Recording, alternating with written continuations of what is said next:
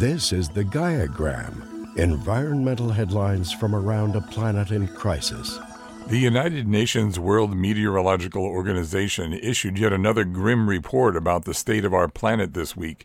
In 2021, four of the seven major climate indicators, a set of parameters that hold key information about climate change, set alarming new records in what the WMO said is a clear sign that humans are causing harmful and long lasting effects across the globe. The report found that greenhouse gas concentrations, sea level rise, ocean heat, and ocean acidification all set new records last year. The report also found that the past seven years have been the warmest seven years on record.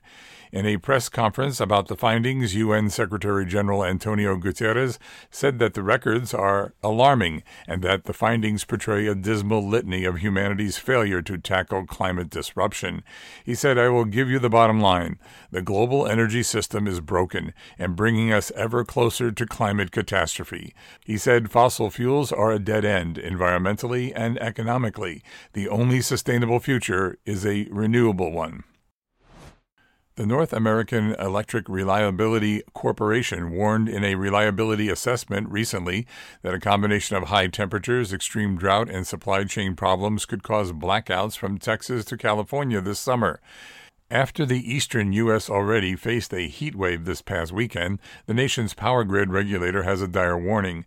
Large swaths of the country are at risk of blackouts this summer as climbing temperatures cause surging demand for energy. John Moura, NERC's Director of Reliability Assessment and Performance, told CBS Money Watch, We've been doing this for close to 30 years.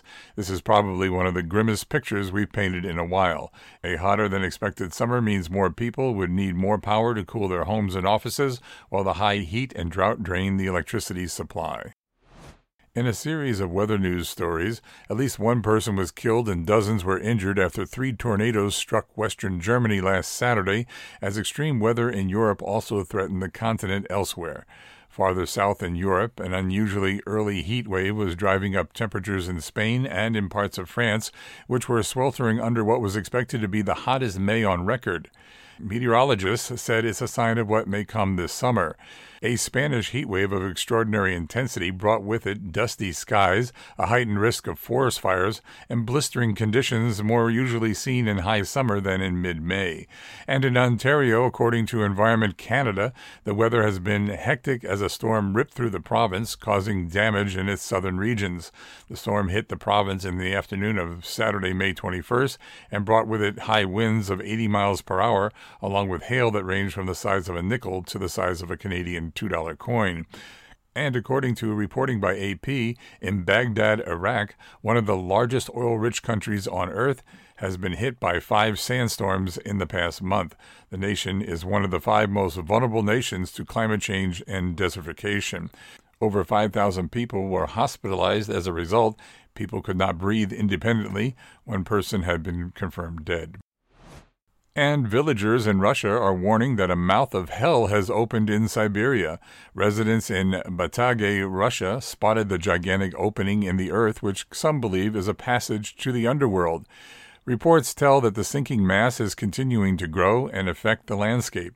Pictures of the crater show a huge mass of earth sinking and appearing to pull in everything around it. The cause of the crater is melting permafrost land.